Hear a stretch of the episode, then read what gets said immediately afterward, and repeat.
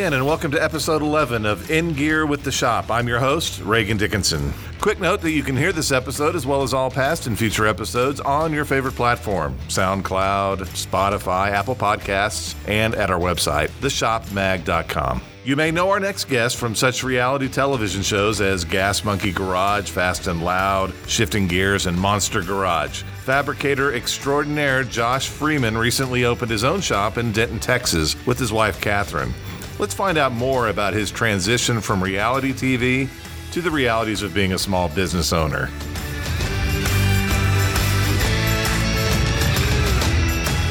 You know, I've been uh, we've been following your work, you know, uh, through the reality series, and you know, the shop is something uh, new for you there in in Texas, and so I mean, let's talk about your new shop in Denton, and when did you open operations there?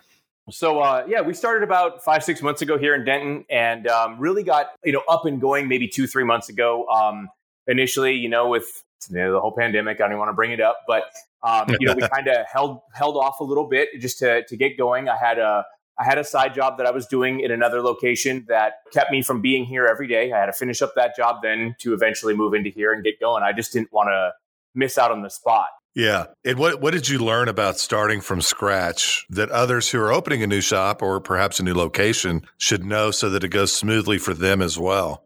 Yeah, uh, I mean, honestly, it's location, location, location. Like I had mentioned uh, a little bit before, um, I, I look, was looking initially down in Dallas because that's what I was familiar with, and I know there's a lot of metal stores down there. There's a lot of things that I knew the the lay of the land from driving down to to Gas Monkey every day. Yeah, but just that drive from home was uh, was a bit much. Uh, I, I, would rather keep it close to home. When you have your own business, there's a lot more. You know, there's lo- there's longer hours. There's you just it's your it's your baby. There's a lot more things that go into it, and I needed it to be closer to home. So Denton was a good location as far as off the 35, which heads right up to Oklahoma and right down to Dallas. So uh, I felt it was a good main vein to start a business and i really wanted to make sure also that there was like i said some some good suppliers around where metal or nuts and bolts or you know even even welding supplies things like that i think are really important and um, you know a necessity when you're running a business because i'm one guy and i need to make sure that i can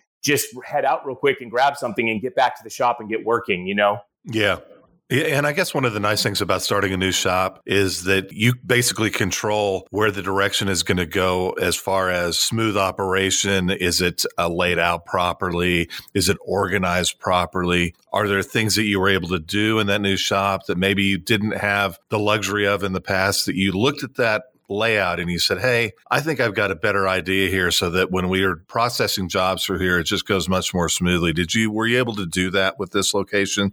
You know, I'm going to be dead honest with you.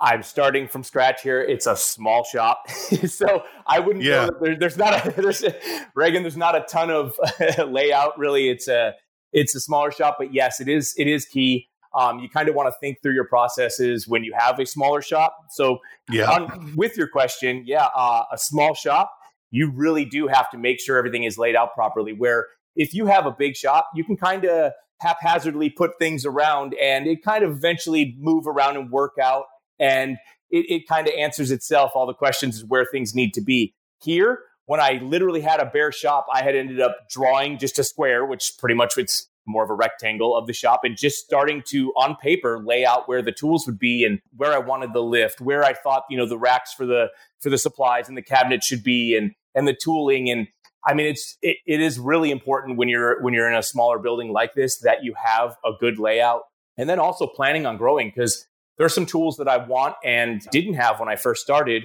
that I knew I needed to leave space for because sheet metal tools. I mean, an English wheel, a shear, a sheet metal brake, they take up a lot of space. Sure. You know, um, I think it's important to know that when I bring bring in some four by eight sheets of you know 18 gauge sheet metal that I can carry it through the shop without going past every vehicle back to the shear because that's usually where it starts out. You you lay out your pattern, shear it out, then you run next to the either the brake or the bead roller or whatever. And so that that process is laid out in that way and where I think it's important to think about what you're going to do. I actually literally stood outside the door and just walked in and felt what it would feel like if I brought that piece of metal and where would be the next tool, the first thing I would use. Yeah. Optimizing a small space is really important. You know, when you have a bigger space, it's there's a lot more freedom. Sure. So yeah, uh, laying out a small shop is is really important. So I'm hoping to grow soon, so I can I can put more tools in and yeah and uh, you know and enjoy enjoy more. You know, instead of having to shift stuff around.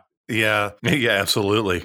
Uh, what types of vehicles are people bringing to you? Um, you know, I've I've had um, I've had from a from a Fox Body Mustang to a K5 Blazer to just a chassis and where that I you know did the step notch and stuff like that from a an OBS, uh, an 88 to 98 Chevy truck. You know, uh, it's been it's been everything. You know, I've got a an MG that is scheduled to come in. Um, I've got a a JDM right hand drive little car that's coming in from a friend of mine. So, you know, a lot of these people are people that I already know. Yeah. Uh, which is really cool considering that I am new to Texas. And some are, and, and obviously some are, are, new people, which is always great then too, because then that opens your door to a whole nother, you know, group of people that, that can start bringing in their, you know, their cars, which is great. So yeah, and I guess most importantly, are you having fun? Are you enjoying it? Yeah, yes and no. Uh, it is, it is, it is a lot of fun. Uh, I, you take for granted going to that, going to someone else's shop and just punching in and getting to work and not worrying about how much grinder disc costs, how much, you know, right. how much a sheet of metal costs, how much any of that stuff costs, and what your time is like. You're really just pushing and working like a good employee would do. It's just work and get your job done. But now there's that clock. You can actually almost hear it going you know, because it's it's getting you, you know, and you got to make yeah. sure. I mean, we charge by the hour here, so uh, you know, uh, customers know that they're getting quality, so they don't mind paying. I always do what I say I'm going to do, and I think that's really important. So that clock is ticking, though. You know, you could you could spend a lot of extra time. You got to really learn how to work efficiently, and and so that stress is fun because it's it's it's challenging and it's exciting to to put out some good stuff. So yes, it is exciting to have your own shop and stressful all at the same time. I'm assuming that's where your partnership with your wife, Catherine, comes into play as well. Uh, and so, how is that working for you as far as running the business? Uh, you know, honestly, truth be told, it's good and bad because I she calls out all of my you know weaknesses. I mean, we're co-owners; it's just her and I. You know, we have no yeah. one else involved. So, which right, which is uh, it's she has a say and I have a say. You know, and we have difference of I'm the guy in the shop. She's the she's the gal in the front office. You know what I mean? So um there's that get to work attitude from her like hey we need to get make sure this is done make sure you're charging for that you know i mean you can't just clean the shop for free you need to you know you made the mess that you know like there's this business aspect coming from her and i'm the guy who's doing the work out there so so overall she has what's best for the business in her mind you know and and so do i because i'm on the uh, in the shop and she's in the office so it really comes together great. It's challenging, but it's great because I don't have to then concern myself so much with that side of it. Yeah, and you know, speaking of your fabrication work, I know that your your background, where you started, was uh, mainly collision repair. That's correct. So, what have you found? What is the big difference? How do you make that shift from collision repair to just fabrication? What are the differences there? You know, um, you know, one of the good things about starting off in in uh, I mean, I've always done custom stuff. Um, I grew up uh, my dad raced cars, so I was always in a shop where fabrication was happening.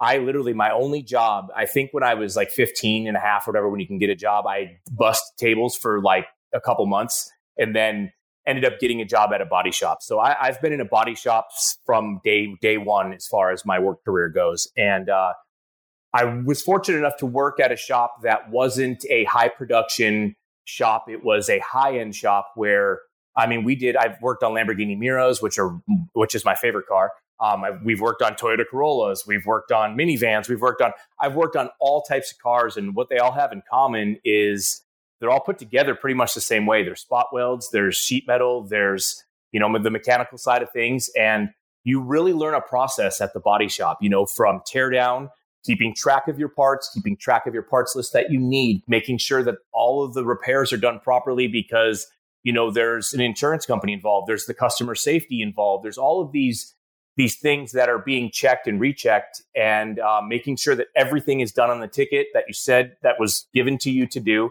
So, I mean, obviously that translates into this side of things. I've always been building my own custom vehicles while working at the body shop. Yeah. So, um, As far as sheet metal shaping, stuff like that, not a lot of it, but you do have a lot of sheet metal repair where if a dent comes in, you know, and you're not replacing the whole panel because it doesn't warrant it, um, you have to learn how to shrink that metal back down if it's stretched out. You have to learn how to, you know, make sure that the structural integrity is there, that all your welding's good.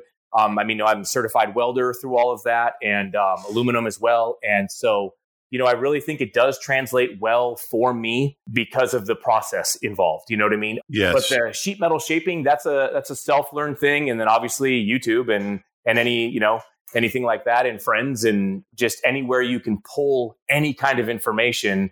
You know, you kind of use it in the custom world. It's kind of fun. I enjoy that part of it. You know. Right.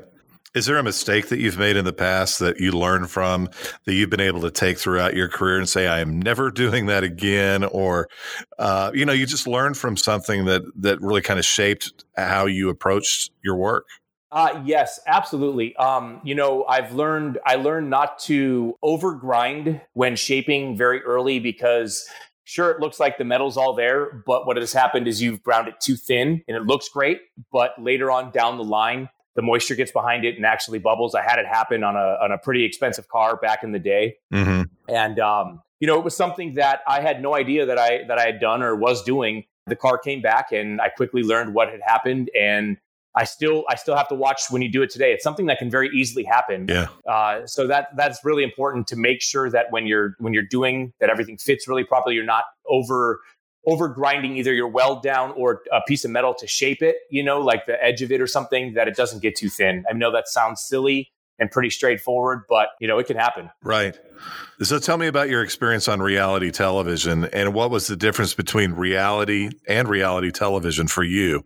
you know, there's a lot of little funny things that do happen as far as reality and reality TV. Uh, you know, I do I do want to say that there's some camera tricks involved. I mean, you when you see someone pushing a car into a shop, this is the funniest one for me. Okay. You always when you're when you're when when you're watching a TV show, good editing, you never realize uh, you know, how did the camera get in there already? They were just outside and you didn't see them. Like we would push in a car and they would film us from the inside out first, you know, pushing the car in, uh-huh. and then vice and then vice versa. Then they would have to we'd have to push the car back out and then close the doors and then the cameras would be outside and they'd see us pushing it in. Then when edited, it just looks like we seamlessly pushed it into the garage and cameras got us from both angles. Right. You know what I mean? Yeah. So, um, stuff like that's kind of fun and and a pain in the butt too at the same time because it's like push the car in, push the car out. We just want to get to work. You know what I mean? There's, right, there's times right. where you're getting ready to weld something just because you're in the process and you're you're holding up this frame rail and everything's all lined up and you're ready to go and they're all hold, hold, hold. We need to get a camera over here. See you weld that. And it's like, man, you know what I mean? I'm not going to kind of reposition, get it all squared up again, you know, and clamp. And you know, there, there's times where you're waiting for the cameras, but uh, overall, it was it was great. Did you ever worry about how an episode was going to be edited? Ooh, that's a great question. Yeah, definitely. When you know the first episode came out, I had been working for uh, two, three, maybe even four months before the first episode came out, and at that point, family, friends, everyone knew I was going to be on TV, and so it was nerve wracking to know if I would even make it on the show because I was the new guy. You know, this I'm referring to Gas Monkey and Fast and Loud. Mm-hmm. Really nervous to watch it for the first time because I didn't get to see it. You know, we don't get a we don't get to screen it ahead of time. You see it when everyone else sees it on Discovery Channel. Yeah, yeah, it was nerve wracking because you don't know how you're going to come across on TV ultimately what's cool about the show is there wasn't a bad guy. It wasn't like they were going to cast you as the bad guy and and make you yeah. look terrible and like hey i didn't say that like that you know what right, i mean? right right so yeah. as far as that i wasn't too nervous. It was just whether i would be on camera or not. And then it became nervous because then i didn't want to be on too much because i was the new guy because then it would affect the day after when you showed up at work you know what i mean? Everyone would be like oh man you got all the camera time and you know there was some of that going on as well. So sure, you know, it's a fun game, but yeah, it was it was a good time. What did you learn from that experience that helps you with your day to day work now? Organization, man. I, I, know we said that as far as the shop goes, you know, or making sure the sure. shop's organized, but yeah, organization in planning out the project, making sure that parts were on their way, making sure that you had the materials you needed, making sure that what was to be done was getting done in a in in the right order. They were so good at that. I mean, we did a 67 Firebird and a 68 Galaxie in 14 days. We did both frame off motors. Um, I put two quarter panels and mini tub the the 67 Firebird. Frames got sent out for powder coat, full body and paint on both of them interior on one of them, and then the other one had nice original interior. But we did both of those in 14 days, and you know worked from nine to six every day, no no weekends, and both those cars got done running and driving. I mean, Wilwood brakes, you know, all new brake lines, fuel lines, a full rebuild of a you know someone's dream car essentially. You know, I would love to have either one of those cars, and we got them done yeah. in 14 days. So yeah, I learned a lot from those guys. They'd been doing it for a long time. And I mean, the shop was a well oiled machine. These cars were literally great drivers. I mean, they were excellent show cars and quality vehicles, man. I was really impressed with everybody's work. Yeah. Well, you know, it's kind of a small world, Josh, because yes, uh, you know, I know that you're you're very passionate about your charity work, particularly as it relates to autism. And years ago, in a different life, Josh, I actually wrote an article about Surfers Healing, and Did I know that really? that's yeah, a, you know, just a wonderful organization. And uh, then I was, you know, reading more about your work uh, in charity, and um, saw that this is one of the primary places that your charity work goes toward is Surfers Healing. So I, I wanted you to tell me a little bit more about your charity work and why you're passionate about it and, and what it's kind of brought to your life. You, you know, uh, Reagan, that makes me so happy uh, to know that you know of Surfers Healing. That is that is the number one, obviously, goal and key to us, you know, being involved with them. Um, we have a son on the spectrum as well, Catherine and I do. His name is Gage, and mm-hmm. we are we are previously from uh, Orange County, California, where uh, Surfers Healing is actually based out of. Yep. You know, we found them prior to coming to Texas, and the, their surf camp is is a great service they do for kids to kind of take them out of their comfort zone a little bit and get them out on the ocean. And it's not a very easy thing to get them out there, but as soon as they're out there, they never want to come back in. It seems like uh, they love the the waves. It's a very therapeutic thing, and we found that it was great for Gage. Gage loves the water and quickly found Surfers Healing and what they do for, you know, it's obviously a nonprofit, all that stuff. And, and it's a great, I don't know how to explain it, man. I just know that it, it, it was good for us. You know, the Paskowitz, they're awesome. Uh, Izzy, Isaiah, Danielle, they are amazing people and they do everything we wish we could do for people on the spectrum, for children on the spectrum. Yeah. We were lucky enough and fortunate enough to actually build a surfboard for them. Every year they have a uh, surfing Santa contest down at the Ritz Carlton in Laguna Niguel, California, Southern California, Orange County. Mm-hmm and they have a surfboard auction there as well at the Ritz. So they get famous people like the Red Hot Chili Peppers do one, Steve Aoki, the the DJ, uh, these these big name people and huge big name artists are always donating their surfboards and the art that they paint on them for charity, which is they raise money then for um, autism awareness and. Uh, mm-hmm. Surfers Healing, obviously. Yep. And we were fortunate enough to do one. We got a surfboard uh, last year, it, you know, with the help of Shorty uh, Custom Paint and Tanner. He's a pinstriper here in, in Texas. We built a hot rod themed surfboard with flames on it. And I built zoomy headers coming out from underneath it and three deuces on it. You know, like the carbs were actually three dimensionally sticking out of the top and the, the headers came out from the underside of it. And, yeah. you know, it raised, I think, well over a thousand dollars, you know, they, they sold that surfboard for. And you know, there's like 40 surfboards that get done. So, I mean, they make a ton of money for the cause. I mean, they raise a ton of money for the cause, and it's really great. And like I said, uh, great people. We kind of do as much as we can. Once we get a little bigger here, uh, we'd like to maybe start a car show that help for autism awareness. But right now, what we do is just help out Surfers Healing as much as we can. That's awesome. Well, you know what the music means. Our time is up. Well, that went quickly. Uh, yeah, did, I do appreciate it so very much. Uh, thank yeah. you very much for having me on, man. This was great. I, am hoping that we'll be able to do a follow up as you grow the shop when you have new builds coming out. I just I'd like you to keep us updated on what's going on with you and your shop and your family. Well, Reagan, thank you very much. Like I said, um, I'd love for you guys to check back in and, and see the progress that Freeman Fabrication has made. Absolutely. Thanks again. Excellent. Thank you.